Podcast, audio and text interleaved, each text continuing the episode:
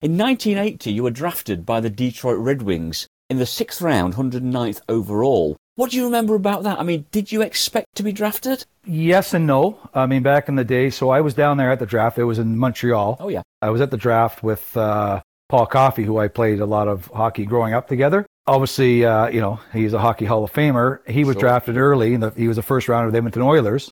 I had, was hanging out with him for the weekend. We were down there. So I had left, you know, after him. He was taken out. There was, uh, I'll never, it was Ted Green, Kevin Lowe. Can't remember the other play. I want to, anyway, took him out, and then, and I was just kind of tagging along with him. And then later, uh, I found out that I was drafted by the Detroit Red Wings, uh, obviously in the later rounds, but uh, it was still quite exciting.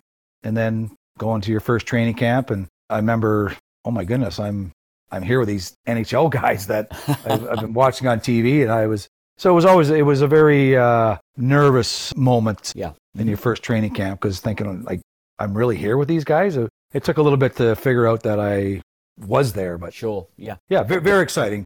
Whether you're the first pick or the 109th or the 200th, the 300th, you know, it's uh, it was certainly quite an achievement. I think anybody being drafted to a NHL club. I can imagine it, it would have really given you a hell of a buzz. Did you say you were still at the draft or you'd left by then? Well, I had uh, left for a bit, but we had come back. Oh, right, okay. My agent at the time, uh, you know, they have an idea you're going to be, but it was that's a long way down the road. But I came back, uh, but I, it was never like it is now, where even at that that point you go down on the floor and you meet the general manager and the coach and the scouting people. You know, it's quite a It's a massive event now, isn't it? it's huge. Back in 79, 80, it wasn't as uh, big of a event as it is now. Just for the listener, Todd Bidner was drafted next, 110th overall, by the Washington Capitals, playing 12 NHL games, and Fred Perlini was drafted in the eighth round, 158th overall, by the Toronto Maple Leafs, playing seven NHL games. Okay, let's quickly move on then. And uh, you've played many games in the AHL and IHL, and also you had nine games for Team Canada. What was that like? Yeah, that was definitely a highlight. Uh, both it was a, a highlight and a low light um, because of uh, the tour was amazing. We went on a, a. I was I was trying to make the team for the 1988 Olympics that were in Calgary that year. Oh yeah, uh-huh. That was the team I was with, and that was the uh, the platform was trying to make the team for the to be in Calgary for '88. Yeah. So when I went on, I was with them. We had a training camp in Calgary. Then we went on to this tour. It was in uh, Russia, Finland, and Germany. And uh, yeah, I had a pretty good tour.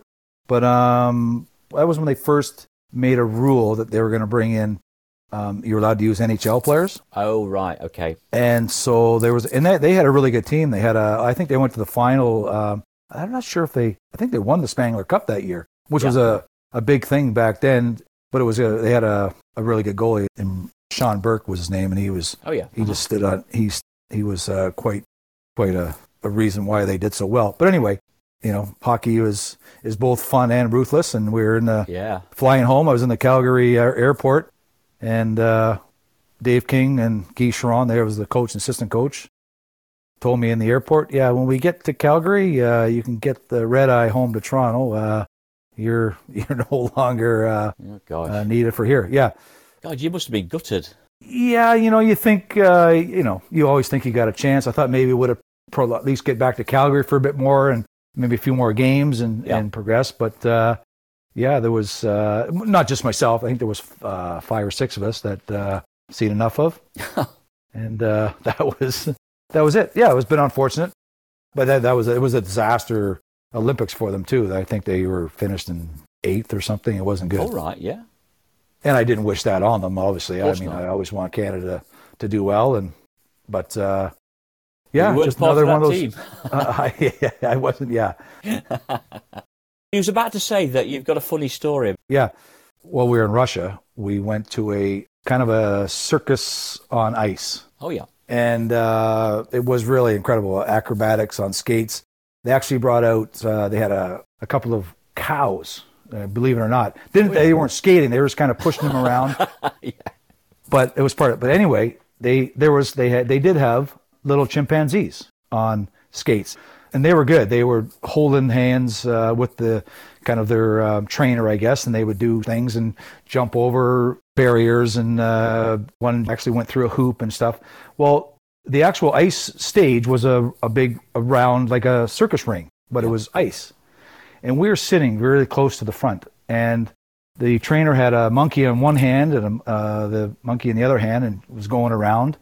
And the one monkey's hand was kind of really close to the edge of the ring and close to where we were sitting. And I was with a guy named Wayne Gruel. I said, you know what, Wayne, I'm to, when that monkey comes around, I'm going to high five the monkey. so sure enough, the monkey comes around. I just went out. We never, I didn't touch, and I went out to touch his hand, and we never touched. But in that same second, all of a sudden, there was like the KGB. Everybody was like came around me, and I was like, Oh, "What no. the hell?" Yeah, they thought I was gonna grab the monkey or steal. I don't know, but uh, and then sure enough, I look straight across the ring, and on the other side, I see Dave King, our coach, sitting there, kind of looking. I thought, oh, so it was my high five with the monkey story uh, in Russia, but which I I didn't, but I did. I was Yeah. I would like to have. I tried, I but it it didn't come off, and so I tell that's I didn't make the Canadian Olympic team because I tried to high five a monkey. Uh, so it was the monkey's fault, obviously. then, yes. Oh yeah. So, moving on to 1988 then, and what made you decide to cross the Atlantic and sign for the. Well, that was all with my good buddy Todd Bidner. I had a feeling you'd say that. Yeah, he'd already had been over there Yeah. and called me and said, uh, "Hey, you know, how do you think about uh, want to come over and play hockey in Great Britain?" I'm like, "Hockey in Great Britain, really?" so, uh, make a long story short, I went there and it was a bit of a an adjustment. Yeah. As far as the hockey was just getting started and it was kind of new, but um, you know, 13 years later when I finished, it was the uh, I have some you know obviously the best hockey memories of my career Sure, yeah. are from the UK. I wouldn't have traded it for anything. So, can you remember the very first time that you arrived in the UK and what were your first impressions? I certainly do, and I remember being at the rink and they were walking by everybody, and they were always going, "Hey, you all right?" I'm like, "Yeah, yeah, I'm fine, I'm good." And then walking by somebody, you know, I would say hi, and they go, "Hey, you all right?" I'm going, "Yeah, I don't know why is everybody asking me if I'm okay." I don't know what, but that was your, "Hey, uh, hi, how are you?" Yeah, they were actually asking me how am I doing.